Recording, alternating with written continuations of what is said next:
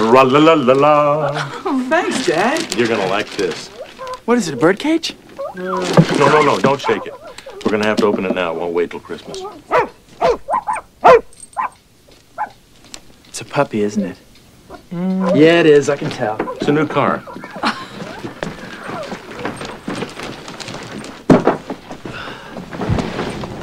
Oh, honey, would you dim the lights, please? Sure. Dim the lights. Dad, what does it do? Glow in the dark? It's important. Trust me. Go ahead, open it.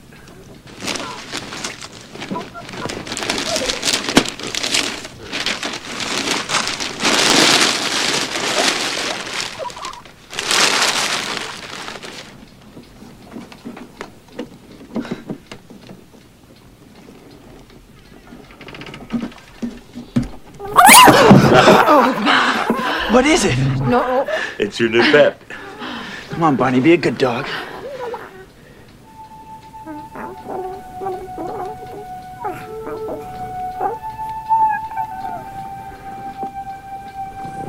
You're kidding. Dad, it's, it's really neat. Where did you get this? Oh, some little junk store in Chinatown. Can I pick him up, Dad?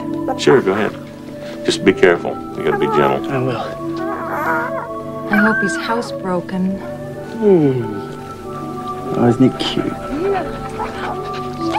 Has it got a name, Dad? Yeah, Mogwai. What?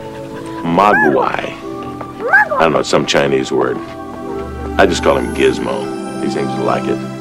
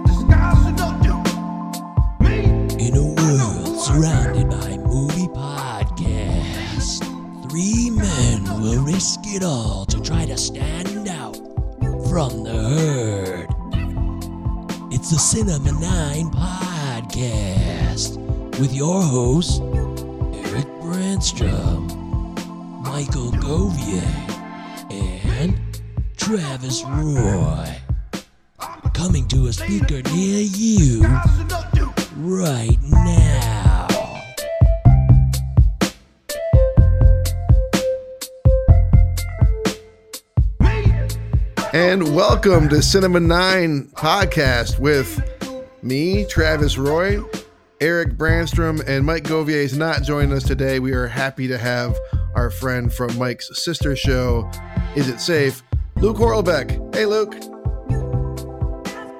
He's muted. He, this is his first time podcasting. Welcome to the world of podcasting, Luke. Did we mention he has another podcast? He's on regularly. Uh, thank you for having me, guys. what were you saying? I don't think I heard. Uh, Audio trouble? Uh, how you doing, Eric? Good to see you, man. Travis, how are you, man? this is what podcasting feels like. I was starting to forget. It's this is our second in six weeks. It's true, man. It's true. Yeah. Spaceship kind of lands. Holiday lands. schedule. yeah, we, we do what we can when we can, right? Uh, it's good to be good to be doing here, and we're to, today going to be talking about Gremlins from 1984, which uh, Luke was kind enough to choose and kind enough to fill uh, Mike's shoes today. Mike is elsewhere. Um, so, uh, Luke, are, are you guys on hiatus over there at Is It Safe podcast right now? Or, or uh, Yeah, we're we're on hiatus, and then we we discussed doing some some guest hosts, and it, we've just so we're gonna have my brother on actually, which which actually should be a fun fun show. I think he's been. I know. I think he's been chomping at the bit a little bit to like jump in and be a guest host at some point, and All so right, this is the first time. First time it's like, oh yeah, it's like uh, a boulevard of uh, unbroken green lights. Let's do this. awesome. That's cool. Um, Eric, how you been? Anything going on with you? Yeah, yeah, Going on- you're fine. Can you hear me? Yeah, yeah. Computer just like went dark. Me? Yeah. Oh, I'm getting two hours of sleep. Uh, blood pressure is skyrocketed. Back on cholesterol pills. I'm doing great. Yeah, life is That life is sounds fantastic right now. That sounds good for you. I had I've had bronchitis for like the past two weeks, so I I uh, I'm able to speak again, which is nice. It's been I've been really sick. That's Hmm. that's what's going around. I, I immediately was like, Chris, we got COVID. She was like, we don't have COVID. I was like, we do. First of all, I don't understand why you're worried about. I understand like why there's still this stigma, but it's bronchitis. Well- it's literally what it is. Mm-hmm. Yeah. It's like it won't go away. I've got this nagging fucking cough. It's yeah, That's that's that's two my weeks. two weeks. That's I'm at like twelve days. That's my mm-hmm. that's my conclusion. I went and got tested because I had to get you know to get a fucking second day off work. I, have, I had to have a doctor's note. I'm like okay, but you know that was two, expensive. Two days. two big Oh, boy. two big rest days. Right. but um, you know, at any rate, so I went and got tested, and it was negative for everything, like COVID, RSV, both flus. I'm like, well, all that's left is viral bronchitis, and I'm pretty sure that's what I've what I've had.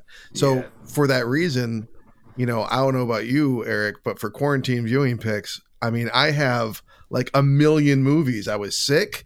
I took two days off work. There was a five day vacation for Thanksgiving. There's been multiple weekends. I have a lot of movies to talk about. Um, should we? I'm Yeah. excited to jump in. Like I'm fine, but my entire family is sick. Angie has like pneumonia and bronchitis. Like it's like, like it's like the fucking black. She's sick. I'm sorry to hear that. Yeah, you know, this is. It, I thought I had pneumonia. It was like it reminds me of when I had pneumonia. It feels like it, but it's not fun. It's, it's been a very sick time in the world, in the country. So Well, why don't we? I also- jump I- into it and yeah. movies. Yeah, and I also I ripped through like a fuckload of movies on Hulu, just like you may also like, and I was like, yeah, fuck it, just kept watching one after the other, and I went into my like I, I can't find my watch history. Oh, that's a bummer. So you don't know, you have no idea what you watched. That's why I write it all down in my. Well, in my I notes. watched. Uh, Yeah, I watched a lot of stuff called like That's why I uh, have a the memory. Invaders, the the Standers, the the Movers, Shakers, the Quakers. destroyers. I don't know. There's makers? just like it's a bunch of a bunch of titles that that don't. Yeah, Eh, go ahead. I'm actually going to see if I can look that up while you guys continue on with You your. you, Uh, you format. combobulate yourself. Um, dude, completely. it's fucking nailed it. I uh I watched a lot of movies. I'm not going to talk about them all. A lot of lot of holiday movies. Uh, I'll try and stick to like new movies from 2023. I checked out Leo, the new Adam Sandler uh, animated feature for for kids. Thoroughly enjoyed it. If you like Adam Sandler movies, this is this is uh this is fun. It was it was cute. I liked it quite a bit actually. I checked out Blue Beetle, which wasn't bad. I'm I don't regret not seeing it in theaters, but I was definitely entertained by it. If you like if you like, you know, superhero movies. If you don't like superhero movies, then don't fucking watch Blue Beetle and keep your mouth shut about it. But otherwise, it's going to be up your alley. Um one of the main recommendations I have for this break, I was looking forward to this documentary for for some time. The Little Richard documentary, I Am Everything. I thoroughly recommend checking this out. You don't have to be a fan of Little Richard. If you like music, if you like history, if you like knowing why the world is the way that it is in some small way, you know, um, Little Richard's one of the most influential people in American history, and he doesn't, and he didn't get enough credit when he was alive, and he's got not got enough credit since he was dead. And this really does a great job of illustrating the importance of him in our popular culture history and his role in helping to create rock and roll. It's just really, really good. Definitely recommend it. Did they get? Did they get into Everything. like the final years when he kind of dismantles that Everything. And, I mean, that's partly why he's so interesting because the Mm, dude was so see this. tortured. He was so back and forth between Yeah. being like gay icon and being like an evangelical. You know, he was. um Mhm. It's I great. see this. It's really good. There is some really like over the top kind of like these magical things that they install. There's just like, oh Jesus, like enough with the fucking special effects. But other than that, it was really good. Um, speaking of special Um, effects, I was entertained by Haunted Mansion, the new, you know, the Disney one. It was a little long, but it was fine. If you like, like, I, you know, it hits that sweet spot of like the Frighteners for me. If it's if it's spooky and hol- and like family fun, but also like just a little too spooky, where you're starting to be like, uh, is this okay for kids? That's like the sweet spot for me. That's where I really like it, and so I enjoyed that. Um, Genie, the new Apple movie, was fine with um Melissa Mc what's her name? Melissa McCarthy as a genie. Uh Christmas movie called Genie. I don't know if that's a great marketing ploy, but uh, there you go. It exists. I watched this long fucking movie with Warren Beatty in it called Reds from 1981. Oh, We're talking know, about Reds? I don't know. Three and a half hours of my life. I feel like I've I've watched it for this show. I'm going to at least mention that I watched it. We're apparently Yeah. not doing the episode. Anyone that was like, "Hey, where's that Reds episode?" Not, apparently, it's not coming. So sorry about that. Put it right up there with me, myself, and Irene. I never got around to it. wow. Uh, another holiday movie, new one with Eddie Murphy called Candy Cane Lane. It's getting Oh it's getting um, not great reviews, but I gotta tell you, I kind of enjoyed it. Oh, it was a little go. long again, but it has like this kind of like um almost a horror element to it, like a light again light family horror in a Christmas movie. Um, very light, but it's kind of there. It was entertaining. What can I say? I saw Scrooge from 1970 for the first time. I'd never seen the musical version before. I loved it. Albert Finney is a great Scrooge. Totally dug that. I did my regular check in on Daddy's Home and Daddy's Home 2. Um, my last two Your regular, hold on, regular check-in. Oh yeah, once or twice a year. Regular check-in. He's a big fan. yeah. Uh, well, Yeah. Daddy's No, Home. I like the first one. Daddy's Home Two is a, is a Christmas movie. So and it's and I actually think I like that one even better than the first one to be honest. So uh, I definitely would recommend Daddy's Home Two, especially this this lovely holiday season. Um, I loved Elemental, the new Pixar movie. I loved Elemental. I thought it was I thought it was really good. Um, you didn't like it, Eric? Oh. Hated. hated. I loved it so much. today. I, I didn't watch it again the next day, but I thought about it. I thought the effects were great. I thought the story was engaging.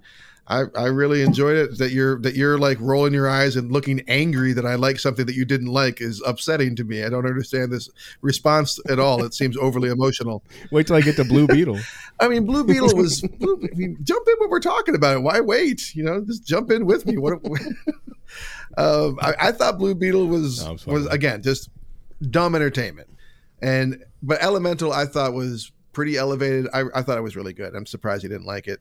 And lastly, um, the last thing I, I enjoyed this out of the many things I'm leaving out is Leave the World Behind. I can see some people not digging this new Netflix feature, um, but I think it's a thinker. I think it's one of the scariest movies I've seen in a while. Um, I think that it's one of those movies that I and I was a, it was a little slow as I watched it, but it, I, I've, it's stuck with me. I've thought about it over the last few days and grown to like it more as I've as I've thought about it. I definitely enjoyed uh, Leave the World Behind. So that's a, a film and not a like a little. That's that's a new film with um, yeah Julia Okay. Roberts, Mahershala Ali, and Ethan Hawke. Yeah. I saw that monster cast and I, I was going to get around to it until I heard like it's one of these Obama Netflix movies that he's producing. I'm like, It's just the way he's he's the, he's the executive review. producer, but that's I mean there's there's kind of a political element to it, but it's not like he's like uh, wearing a tan suit through the whole thing. If that's what upsets you, You know, it's funny is uh, everybody brings up this tan suit thing. Uh, I've I've heard other podcasters bring it up multiple. T- I don't re- remember this at all. I would 100 don't even percent know what it I would. I don't. I don't even deal. understand what the whole thing was. What, Anyway, what the thing was is that This he, isn't the. It's not the right. well, real for it. quickly since you brought it up though, he, he wore a tan suit for a um, for a live TV appearance, and like Fox News and other commentators like ripped it apart, like how unpresidential he was to be wearing a, a tan suit, and that was that's it. That's that's the story. So, uh, what about you, Oh, Eric? What do you? That's the least threatening he's ever been. The threatening part of him is when he's being presidential. Okay, we it's again not the right pod. Okay. Uh, anyways, save it for your podcast. uh oh, cut Mike off, mute him.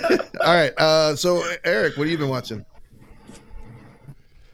Uh, I tried. Yeah, I tried watching Elemental like three times, and like I, I just could not get through the thing. I'm like, I, I don't know what it is with Pixar. Like, I, I can't put my finger on it. Like, I'm I'm, I'm kind of tired of like the blob characters they keep showing. Like, eh, and I'm also like like I'm like Pixar. I, I'm not racist. I'm cool with diversity. You don't have to keep showing me these worlds where all people, quote unquote, can get along. But that why wasn't what it keep delivering. That wasn't what it was message? though. I mean, that literally was. I mean, What was it? I'm sure it could be many things, but that was a pretty overhanging arc that all, everybody should get along from all quadrants of this. I mean, world. I think there, there's okay. There's there's some of that there, but to me, it was more about the the story of it being like an immigrant's child and like trying to like uh, adapt to a new country as like a as a first generation immigrant. That's what it seemed to be about me. I mean, like you know, someone getting used to like a new culture and all that kind of stuff, and like starting to get outside of the norms of uh, the culture that their families brought into the new you know new country, that kind of stuff. I don't know. Okay, I mean that's not that far away from what I'm actually saying, but it, it, I mean it's a good message. I just feel like it's getting a bit redundant. I see- I seem I feel like I've heard that same message over like three Pixar movies now. What the Are we fuck is this? happening here? Uh, Is there, is there plumbing going on? Is this? Is that somebody's plumbing? Nothing. Hold nothing I'm at my gonna mute house. I don't. I didn't hear anything. It's not me, or it's not Eric. Is it? Well, now it stopped anyways. All right, I gotta make a note of this so it, Mike knows to cut this shit out. But there's like some crazy fucking. It sounds like a goddamn airplane taking off over Yeah. everything. Like a jet engine flying through. Anyway, um, I don't know. It's- to be honest, Luke, it sounds like something in your house. To me, breathing. Hold on. There's. Hold on. Hold on. is your mic on something like Oh, a stand oh my or a metal Oh my God. metal thing? It's.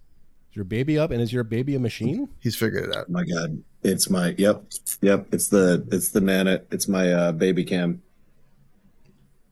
I have the volume turned on. There we go. Okay. Does that sound a Much lot better. Yes, thank you. There was definitely. It literally sounded like a fucking Oh airplane. Oh my god!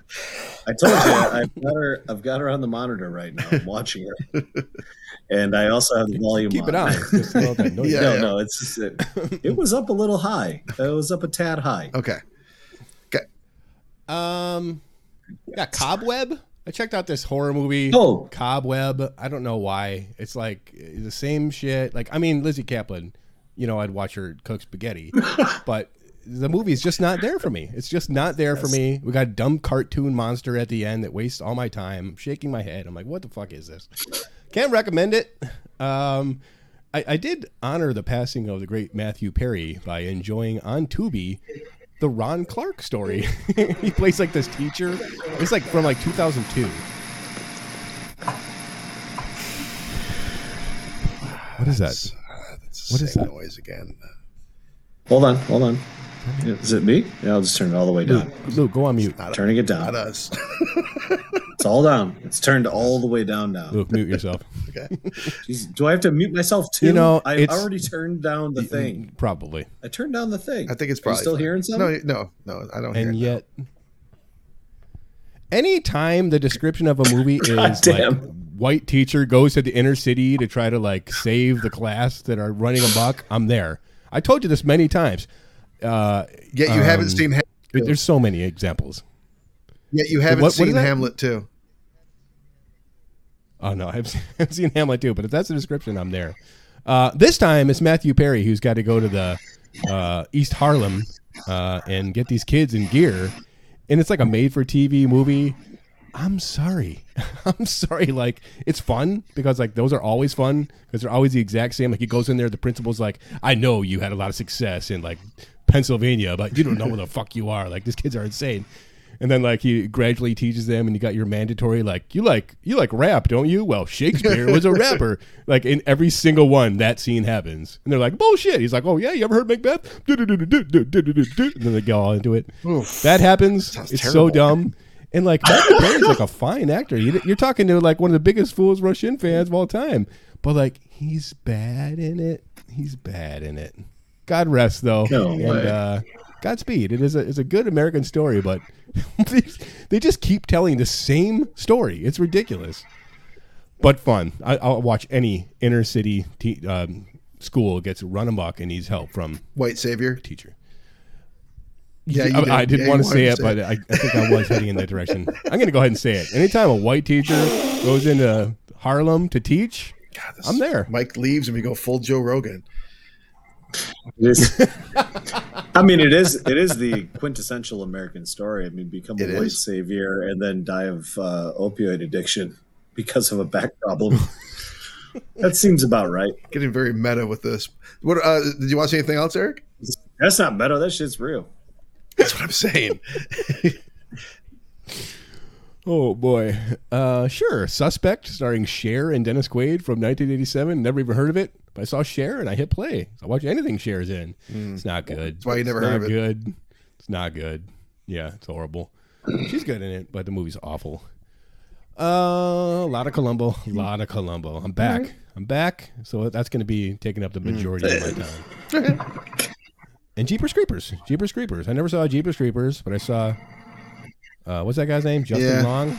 Like screen, like anytime Justin Long's in, I can't take credit for this, but like Angela says this all the time. She's like, "You want like the best scream queen of all time? Forget Jamie Lee Curtis. Forget Neve Campbell.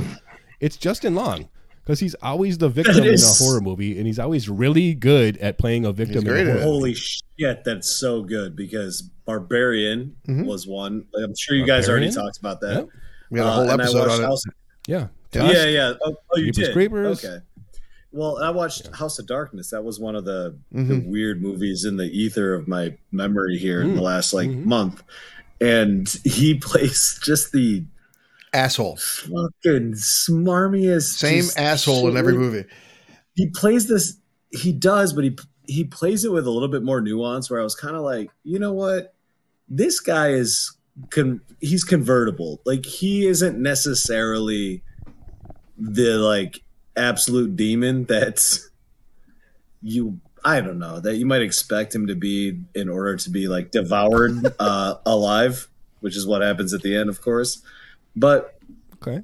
it's you know it's another one of these like uh kind of faux proto feminist uh you know depictions of uh feminist power that that basically takes somebody who's a misogynist and like that's Yeah, well, it's, Uh, it's Neil LaBute, Neil LaBute, right? So he's going to be flipping. It is, that's it what he does is gender stuff. So Oh, and that's I feel like that's like all he does. Mm, a little bit. Uh, yeah, kinda right which is fine I, I mean it was not a bad it was not a bad movie it just wasn't really that that great yeah, I feel the same. um yeah but justin long actually is an awesome fucking dupe and idiot and he's fucking perfect at it oh my god he's so good uh Harper is out, by and- the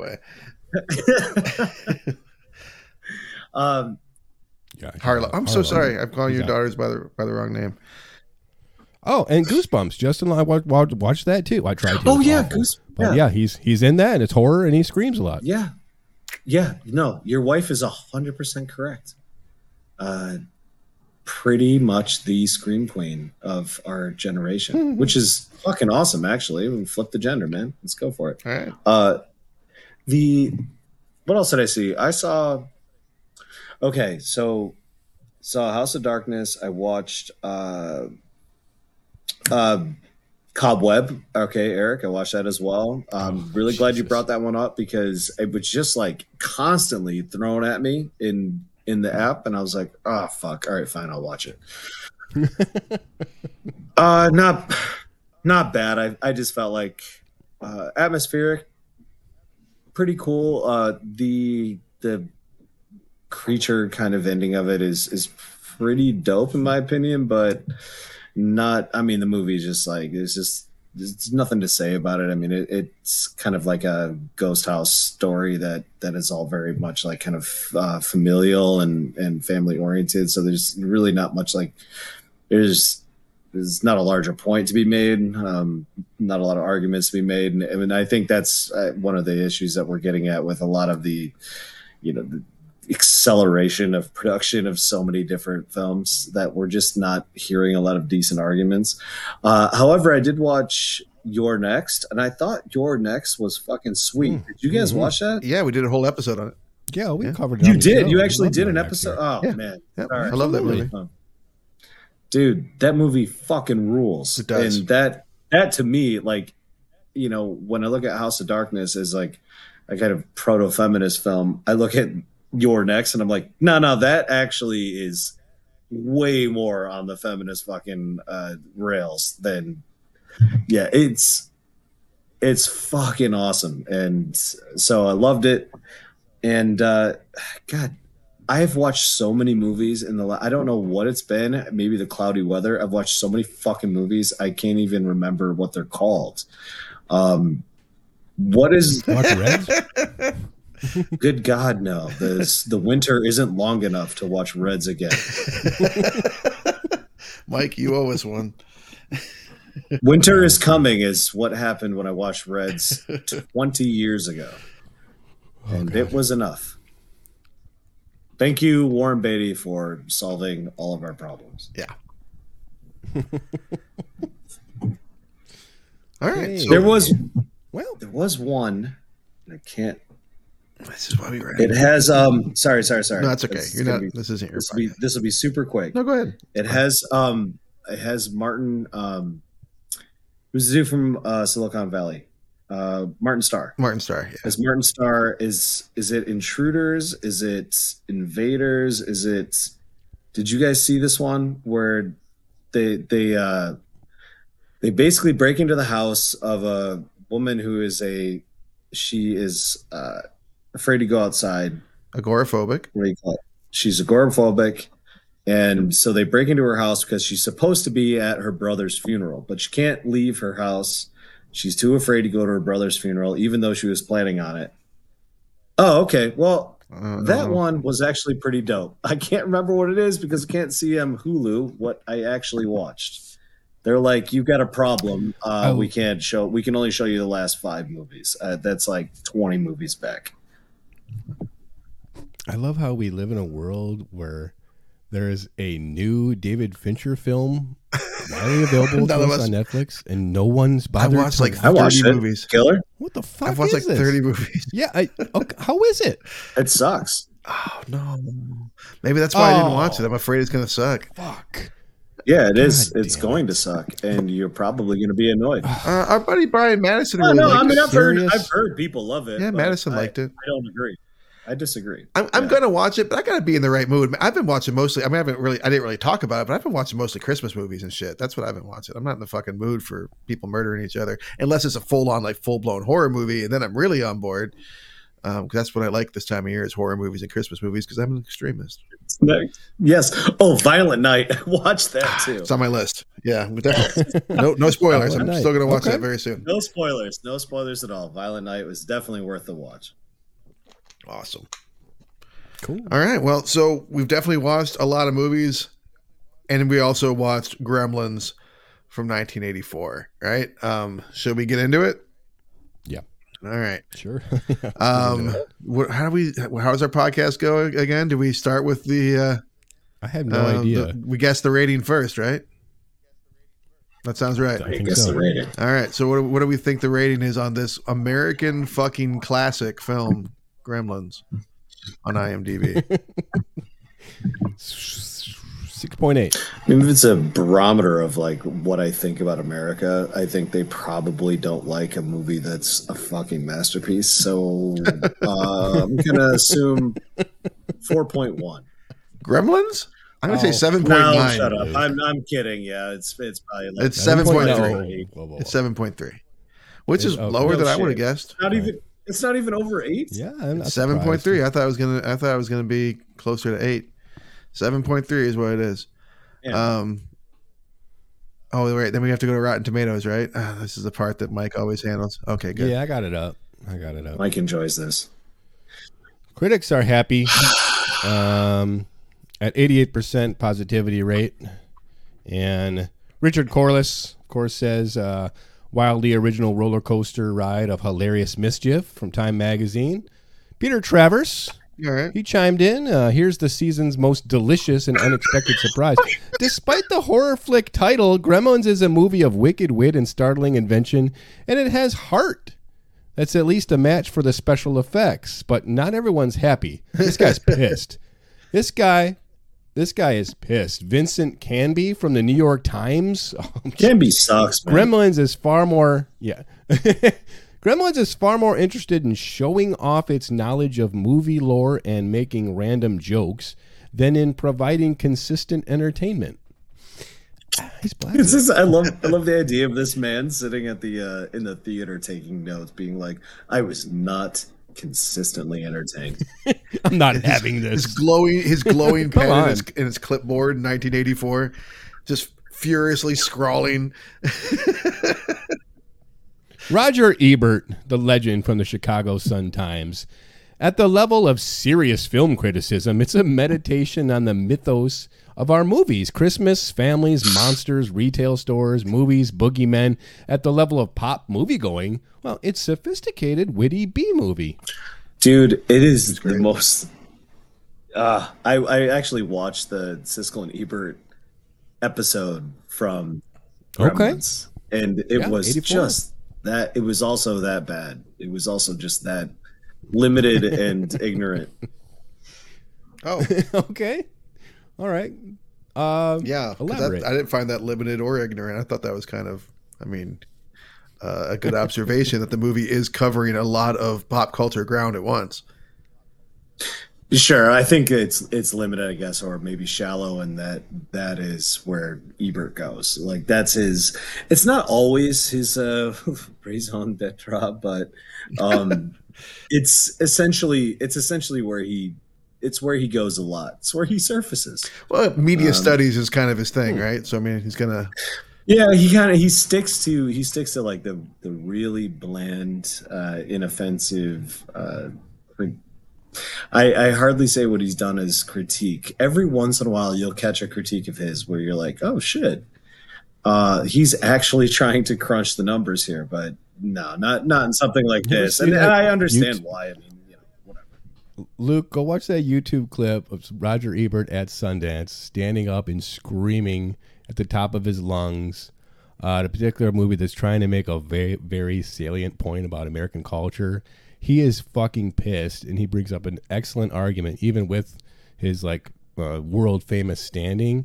It, it says everything about. Dude, I, dude, I know what you're talking about. Like, this is somebody who is championed the underdog while at the same time like stomping on the excesses of Hollywood and its very own consumers for forever, man. Right? Each Ebert's the best. I mean, he's second only to Destin on this show. Disagree. Yeah. But uh, to each their own. Um, so you brought this show, or you brought this movie to the show, Luke. Do you remember the first time you watched Oh it? Oh man, dude, uh, this was just in the ether for me as a as a child. Is definitely it's always nostalgic when I watch it. So there's always that like that connection to me where there's like a, an unconditional love or an unconditional experience. And every time I watch it, I do get it like a a different experience. And like this time, this time around, watching the the torture that poor Gizmo goes through just really broke my fucking heart. It made me, it made me so like upset. It Yeah. made me so fucking upset. Oh my god. Same. Um, but I also had to remind myself that this is, you know, from Joe Dante, you know, a dyed in the wool uh, socialist film film director who is is like trying to tell us that like, hey, don't let the cuteness like, uh, don't let the cuteness fucking blind you. Like the problem is the you know the status quo here. Yeah. So I, I think that's like I think that's kind of like the jump off for like the reason why I wanted to even have this movie on here and, and have this conversation.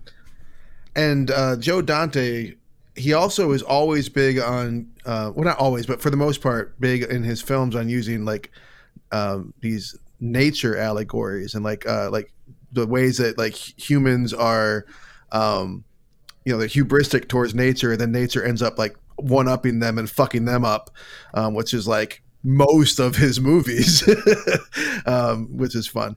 Um, Eric, do you Piranha too. Uh, you saw or not Piranha two, but Piranha, Piranha, Piranha, uh, um, because Piranha two was James Cameron. Yep. but Piranha, right? Um, Piranha. Um, what else? Piranha, My, uh, yeah. Howl, Matinee. Howling is what I was trying to think Howling. of. Howling, Explorers, the all-time great. Howl. Yeah, yeah. There's a there's although there is a decent werewolf movie called Howl. Uh, anyways, so yes, yes, yeah. um, I don't remember the first time I saw this movie by any stretch of the imagination. It's just like it's baked into my life. You know, I was fucking four years old when I saw it.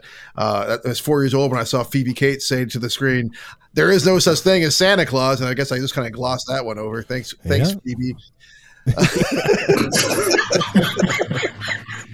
Yep, done some great things for cinema. That's not one of them. But uh, yeah, kids across America watched that movie and like bought the toy, ate the fucking cereal.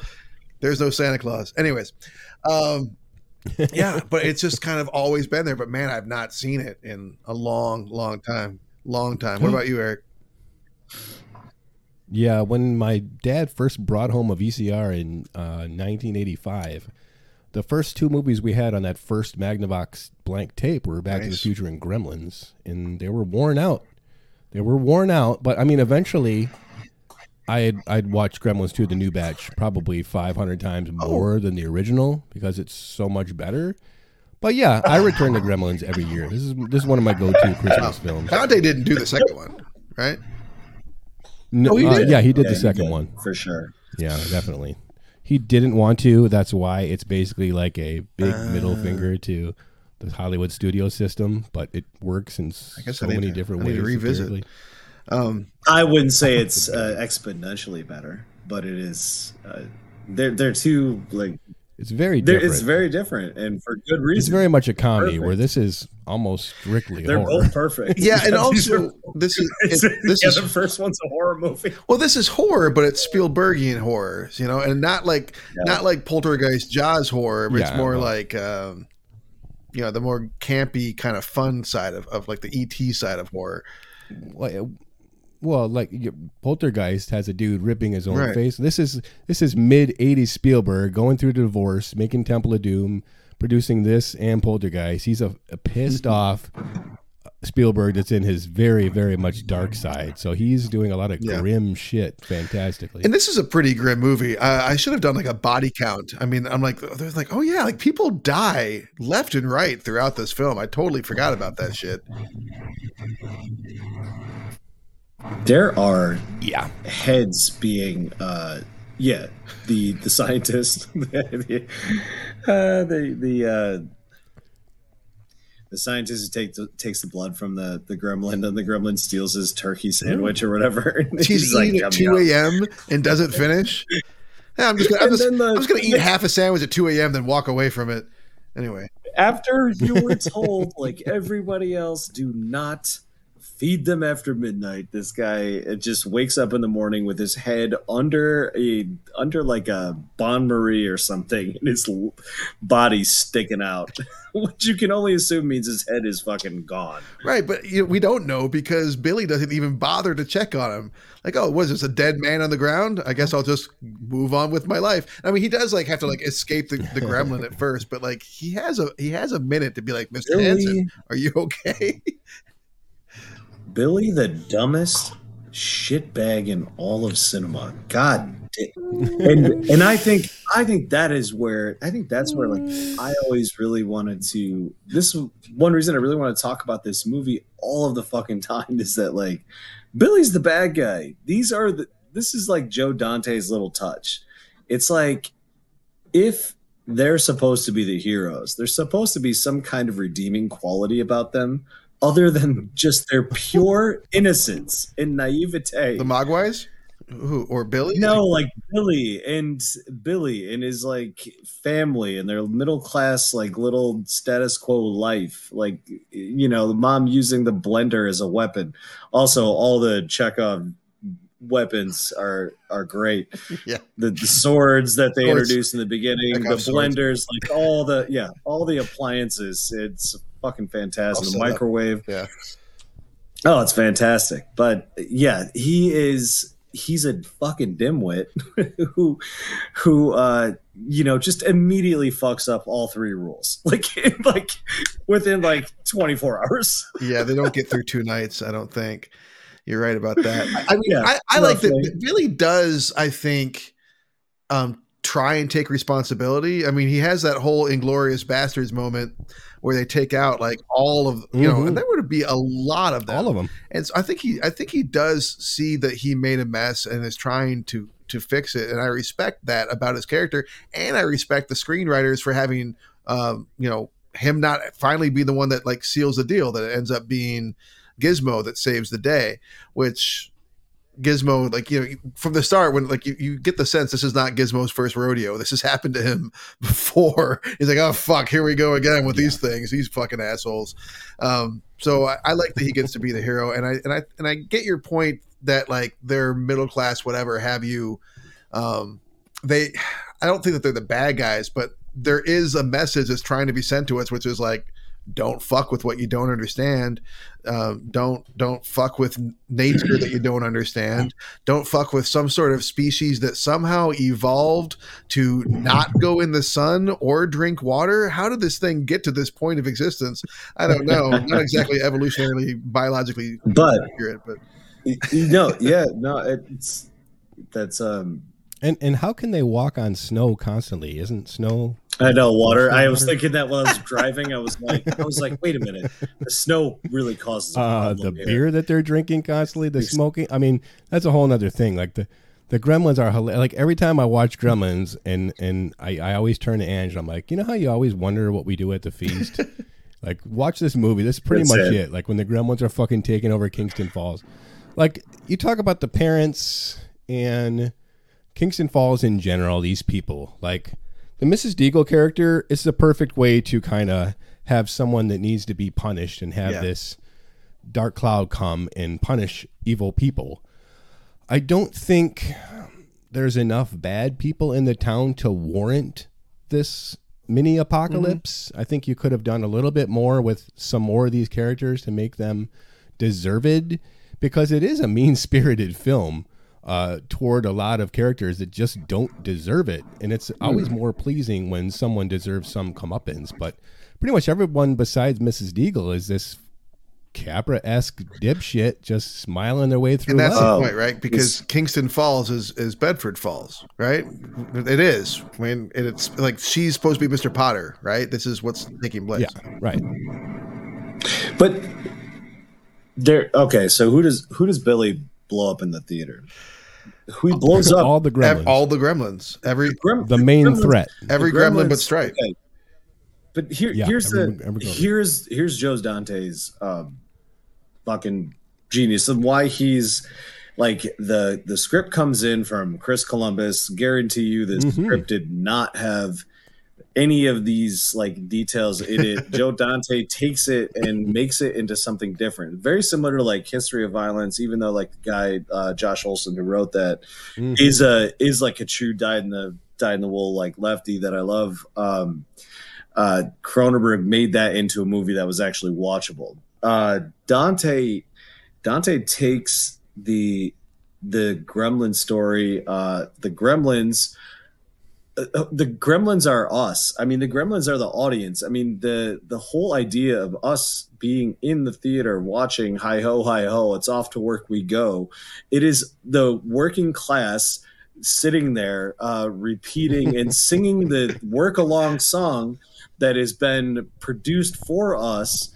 and being distracted. And and uh, stripe is the only gremlin that is like like observing the observing like how the disorganization on the left is actually like creating a is like allowing basically all of these gremlins they've already been partying partying down at a uh, Dooley's Tavern or whatever it's called and now they're over at the movie theater and then they get fucking baked by by billy and billy is all proud of himself for killing a bunch of fucking working class uh working class gremlins who just are they're they start off working mischievous. class?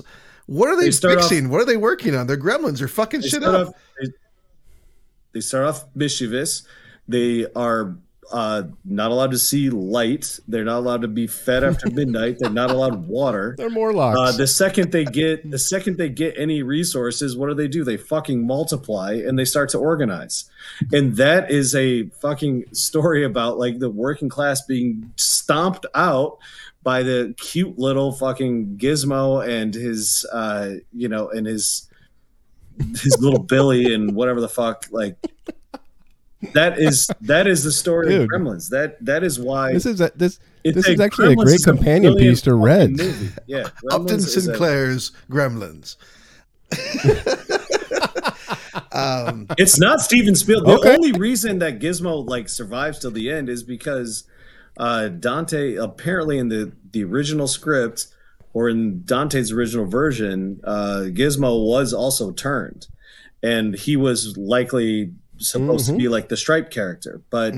Uh, Spielberg loved the way he looked and he was too cute and all that, and they wanted to sell merchandise that he said he needed to stay till the end of the movie. So Dante was like, "All right, fine, we'll figure this out." They only had so many puppets left in order to kind of make it happen, but they, you know, of course, accommodated Steven Spielberg. What the hell are you going to do? Uh, they made Gizmo way too fucking cute, so you can't can't kill him off right. But he was also supposed to turn into a gremlin. So I wonder what that movie would have actually looked like. And is It Gizmo would a have been a Marxist? full or- workers. Uh, would have been a full workers revolution. Okay. Yeah. All right. War- Not like not a Trotskyite. Got it. Well, because look, look, the uh, what usually what usually happens, and one of the biggest the biggest problems, like this is actually a perfect movie for now. Like that was a great allegory in the Reagan era. It's an even better one now because the angry gremlins are the people on the left that are pissing off everybody on the liberal center who like are are terrified that we're going to ruin the election for you know Joe Biden for instance. And just to make it very topical and put a pin in it. And it's absolutely true though. There in the beginning of any type of social movement what you have is essentially just anger frustration and you have uh, mischief, you have all of that, and that's what they're doing. They're just fucking around with the appliances. They don't know what the fuck to do. They have no organization in the beginning. Stripe comes around and he starts to organize them and brings them together. Then they all get fucking bombed, like in Vietnam, which is essentially where like Dante's coming from in 1984, because he was a very huge critic of like the Vietnam War and understood like napalm and all that. And that is that theater fucking explosion scene is basically the extermination of a bunch of working class gremlins. So uh, Dick Miller, um, yeah, he pops that, up. yep, pop it up. We got we got Dick Miller. Dick Miller, man. R.I.P. Uh, yep, love to see him. And yeah, I think a good example of someone who who gets set up to get killed, and there's no real reason for it. It is kind of uh, Hates kind of a bummer. But yeah, he he really does. Uh, he's all about that Kentucky Harvester. He's really about buying American, Mhm. which I guess is kind of a class thing. Yeah. Okay. Sure. Um, Sure. And let's talk about how gremlins were first much. introduced to the world in World War II when they were trying to take down America's uh, B 12 Yeah. bombers. yeah. Not It's ethnocentrism, which what you see with uh, Dick Miller. He he doesn't understand. Uh, he he understands that there's he doesn't like something that's like foreign made, uh, a foreign element in his life. So, what he's lost is he's lost that sense of solidarity with anyone else. He has become a nationalist. I love how um, Um, at the at the bar, Phoebe Cates is like serving them. Like they showed up and she's like, Serving 'em. "Oh, everybody Serving else is like getting murdered or, or like running away screaming." She's like, "Well, my solution here is clearly to just k- keep working." Run up a tab. Listen to Peter Gabriel's "Out Out," which is like the only place you're going to hear that song, yeah. and um, Yeah. and and then just suddenly decide like to make a break for it. But it, again, that's also kind of an inglorious bastard scene, uh, a bit of a Rathskeller moment there, kind of stuck in there trying to get out until she's broken out by Billy, and then you know, um, and then the, They really set that place off, don't they? I mean, the, the Gremlins really like that place. Uh, it's a depressing dive, and then all of a sudden you get all the the working dudes in there, and they go they go going hog wild, gremlins. turn- turning it fucking. They got just turn paychecks, that shit they got up. overalls. Where, where is Amazing, the work yes. that they're producing? That you're talking Payday. about? Payday. What is their production? what are they producing? You keep on talking about them start as laborers. Chaos. They're We're not talking producing about anything. Chaos. I'm gonna start, start, start, start talking about the science of uh, pupilism uh, between gremlin to gremlin, between Mogwai to gremlin. Uh, mammalian Listen, you- pupil. Yes, we're we're Um, mammalians. I don't know. I don't know where to jump in here. I mean, I think I, Luke, you may have. Uh, I mean, you may be. You may have turned me around. I mean, I've seen this movie a thousand times, and I've always felt uh, it's about the same thing, which is the irresponsibility of parents in the. The 70s and 80s. I mean, I think it's clearly that the Gremlins are teenagers. Uh, Gizmo is an innocent child, and teenagers terrorize children. Teenagers that are unsupervised and not being taken care of, i.e., uh, the rules are not applied Yep. to them in a convincing way.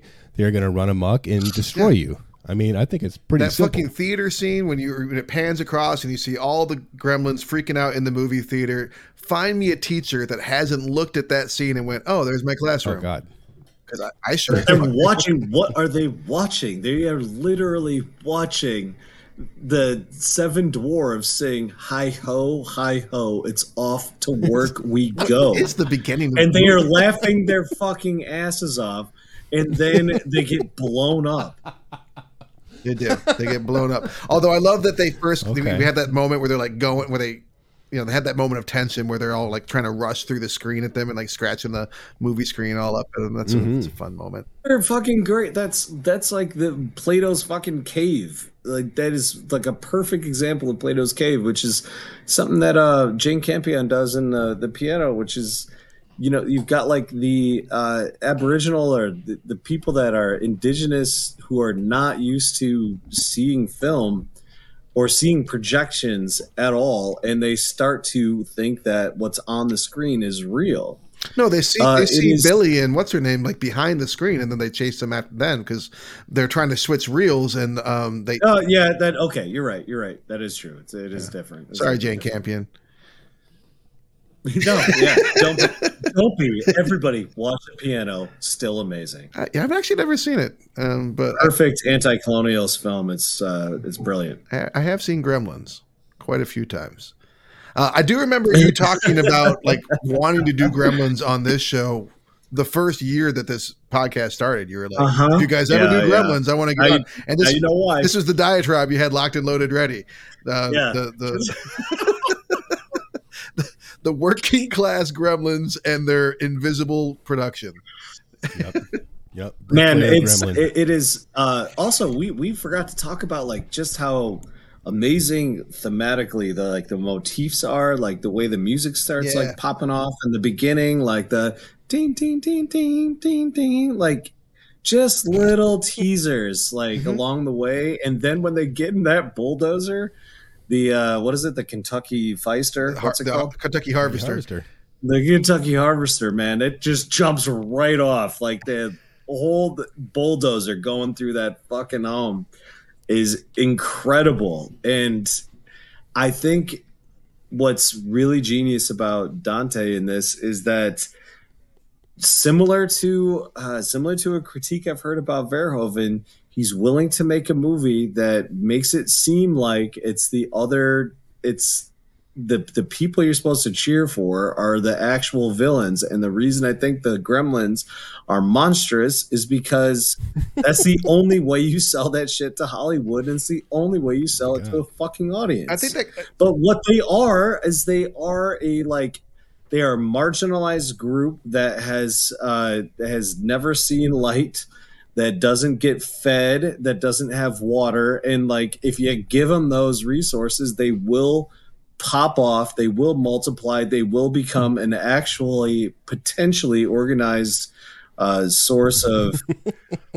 s- s- So we, we, Yeah. we all have our Coming out I mean- that we're seeing this through, Yeah. and for me, it's an environmental one, right? It which brings me back to like your point earlier. but that would also be brings me I back to your point earlier pretty- about the pain that, that that what they were causing. So to to agree with you to an extent about perhaps the, the Gremlins being protagonists, not working class, I don't fucking see that at all. But um, about them being Uh, protagonists, hang on, please, my turn.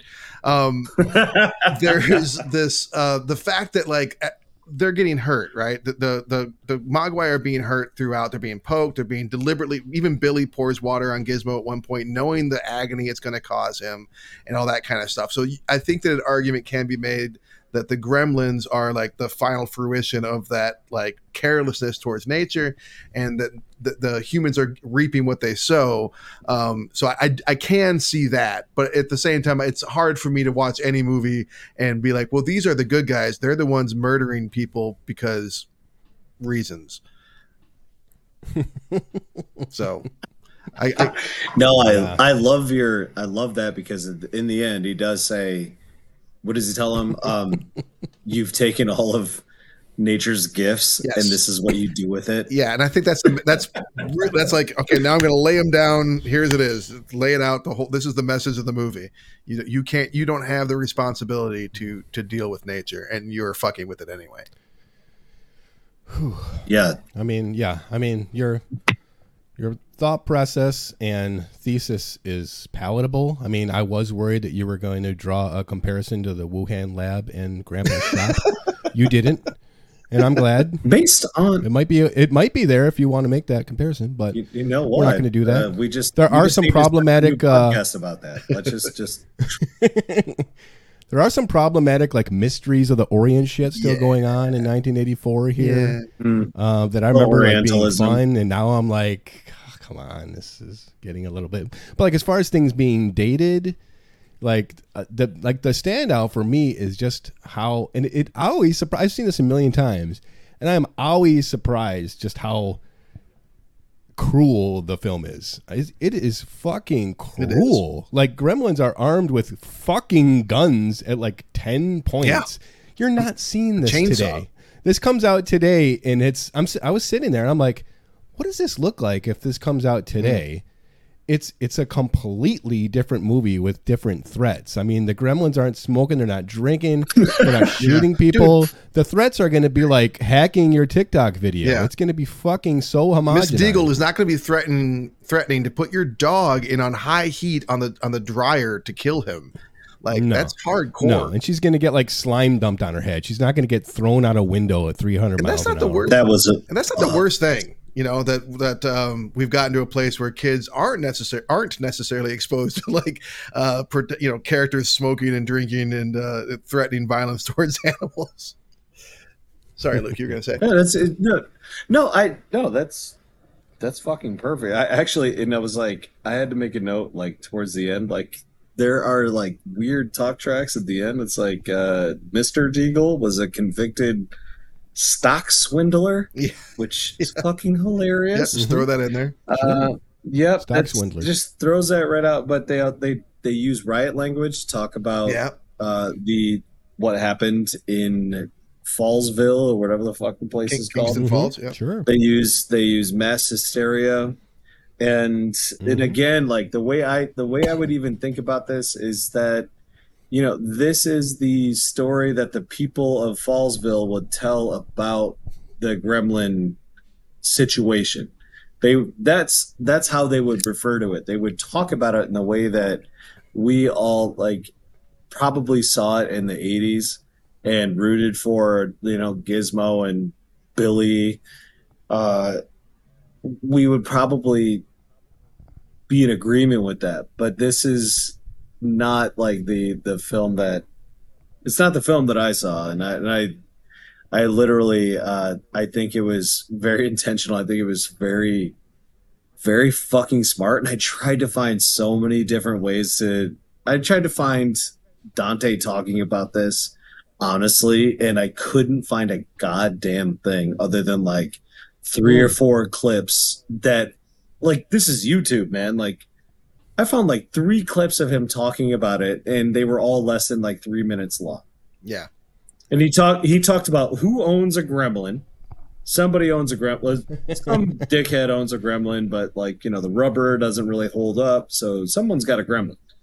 Uh hmm and then he talked about nothing. It was just nothing nothing nothing. Um, we need to mention this is uh, we've yet again got one of the Corys on this show, Eric. We've bounced pretty back and forth We from do. having either Oh Corey. shit! What is this? Yeah, we five? got Feldman on here, and I love how uh, you know Dante reuses a lot of the same actors, not just Corey Feldman and Dick Miller. Did you notice that in the credits, Nicky Katt was credited as one of the Yeah, kids? I noticed that. I bet he's the kid that threw Yep, the fucking paper that. airplane. Is my guess. Even Nicky I Katt shows up.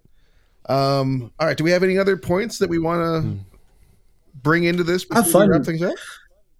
Fun little factoid. Hmm. While I was working at a video store in New York City, uh, Phoebe Cates once walked in No. Awesome. and bought bought a DVD of Squid and the Whale. Oh wow! Which we've also done on the show. Jesus, we've done a lot of movies. Which my which my like coworker first of all, he was like trying to get my attention. He was like throwing stuff at me under the counter, Phoebe like Cates, look Phoebe the Cates. fuck, look the look, look, look. Yeah. This is like 2005. And Mhm. and then he is talking to her and he's like, "Oh, you can't get a you don't have copies of this in your in your house because she's married to Kevin Oh my Kline and it was her son that was in Squid and the Whale. So she came into our video store, bought a DVD of Squid and the Whale, which her son was in. I, for- I didn't Uh, realize. it was just it was just like odd. Yeah. It no, I didn't either at the moment. Like uh, he was just like trying to get my attention That's funny. and uh and i i saw her like kind of like on her way out i saw her whatever but phoebe cates man one of the greatest of all time Although I will say that her soliloquy in this movie has had almost as much impact. oh shit we negative- didn't even talk about it Has, has it's had almost as much negative impact as uh, what's that fucking wilderness that wilderness movie white wilderness movie where that made everyone think that lemmings killed themselves, but it wasn't true. Um, th- completely false bullshit Uh, that, depression that people kill the themselves around holiday holidays. season. Bullshit. We all grew up thinking it was real because we saw it in one movie.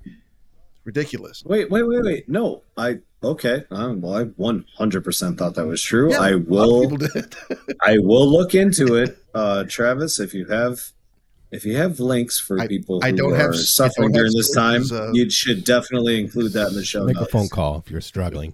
If you saw Gremlins and you're struggling, make that Oh, call. if you're struggling with like really important things, call a complete stranger on a phone line and see if they walk you back from the ledge. Uh, sometimes they Better than do, nothing. so definitely do that. yeah, yeah, Do, do do that. Um, definitely fucking Cinema do that. Nine Actually, call us. advocates that. Call Tell us. what's going on we have over. a number? No, call call Luke. Do we have a fucking phone number? Yeah, call me, dude. 917-484-0611. Class. Call 1-800-977 1-800 working class. class gremlin.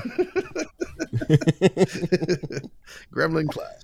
Visit wor- workingclassgremlins.org for more information. That like the Here's the thing. It's it is the it is the uh, portrayal of the Gremlins as being terrible that is absolutely in line with the way that anybody who is middle class looks at anybody who is not middle class, and that is how you know it is. Uh, you know, you're literally just dealing with a, a, a real sense of like that ethno or chau- chauvinism. You're just dealing with chauvinism, class chauvinism. well? Hmm. wrap- You know, I miss I miss Joe Dante. Like like his string of his succession of films going into the mid nineties. Well, I miss his good movies. I don't. I think Matinee was the capper, but like every good. single one was amazing.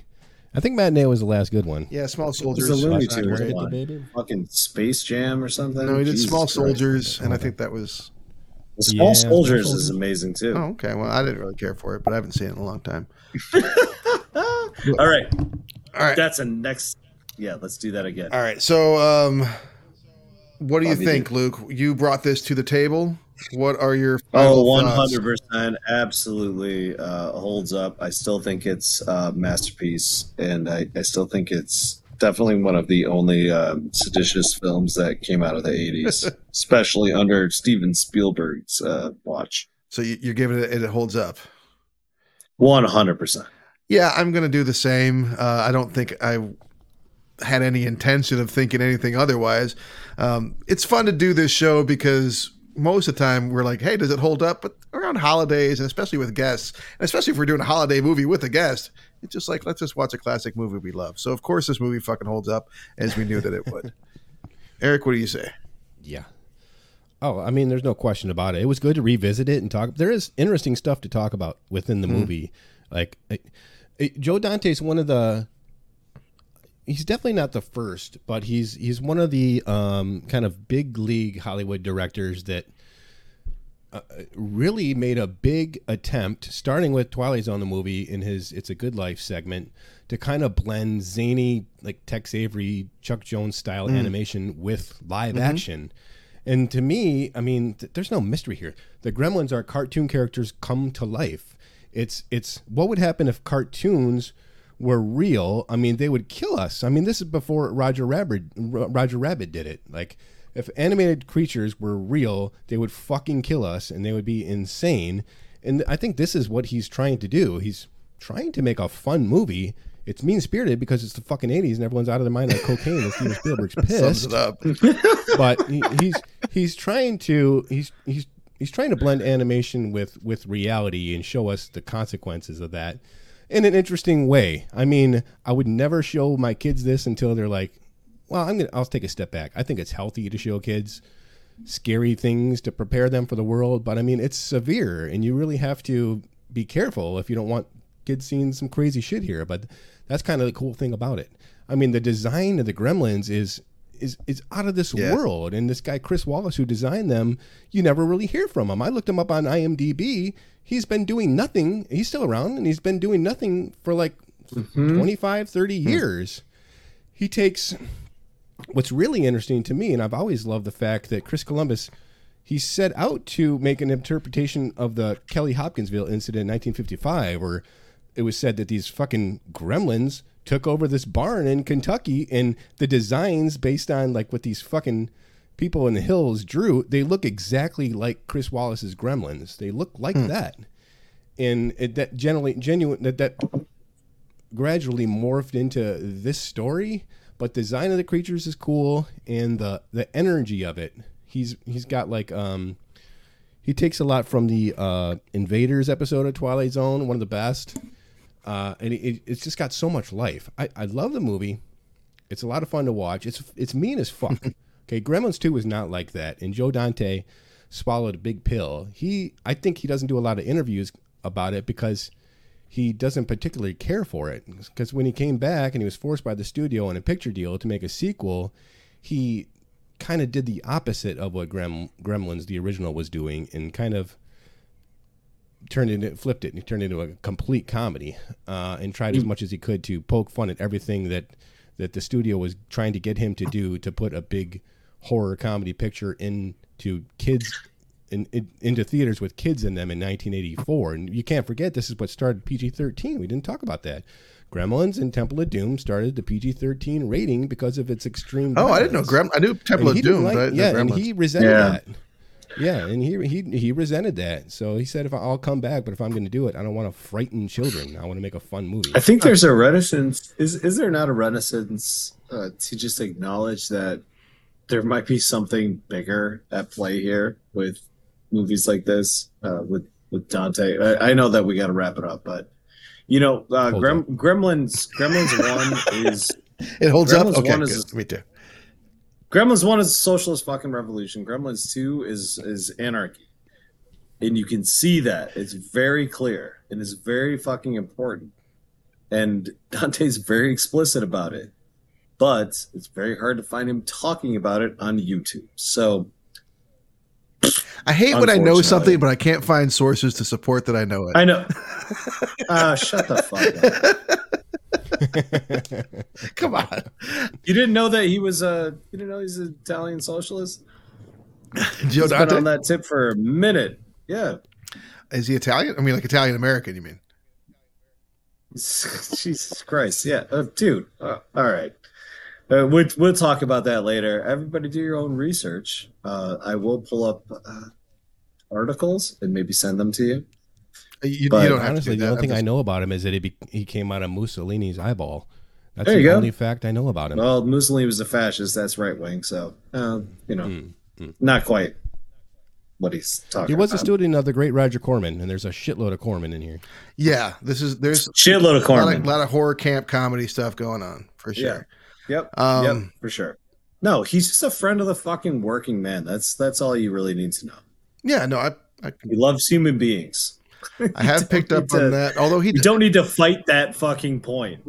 I'm not. I'm not funny at that point. I, I think I do think that he uh, critiques human beings' approach through nature, as I as I said. To reiterate that one more time.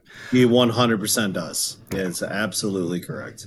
So we uh, are coming back next week. We have a guest host again, your co-host over at Is It Safe Pod. And again, check out Is It Safe Pod um, with Steve Guile, who will be our guest host next week. But if you, you can get more of Luke, you can get more of Mike if you want more Mike, uh, and and then Guile, of course, uh, over there at Is It Safe? Question mark. You got to type the question mark in for that podcast. And uh, Guile has picked a Christmas movie. Frankly, it was the one I was hoping he was going to pick. I'm like, I know that Not I know that he's going to come from left field with some wackadoo fucking Christmas movie because we asked him to pick a Christmas movie, and I'm like, I bet he picks this movie from 2010, this horror Oh, comedy Finnish film, as in from Finland. We are doing the cult classic Rare Exports, a Christmas Tale from Finland. I'm really excited to do this. Uh, I, I watched it a couple years ago and talked about it on the show. I wish that Mike would be able to be there uh, for it. Luke, you're familiar? Uh, I he told me to watch it. and I never actually did. now, so now you've got more like, motivation to watch I'm it. gonna watch. I, I'm watching Yeah. that this week. I'm excited to revisit Yes, it, and that's what absolutely. that's what we're going to be doing next week. So thank you again, Luke, for for joining us. Uh, Hell yeah. Really appreciate you being the third, te- uh, you know, pole in the tent. We needed you, and uh, yeah, all right. We miss you, Mike, and uh, happy holidays to everybody. I think that's about it, right? Hey guys, right. thank you so much for Thank having you, me. Gizmo, Kaka.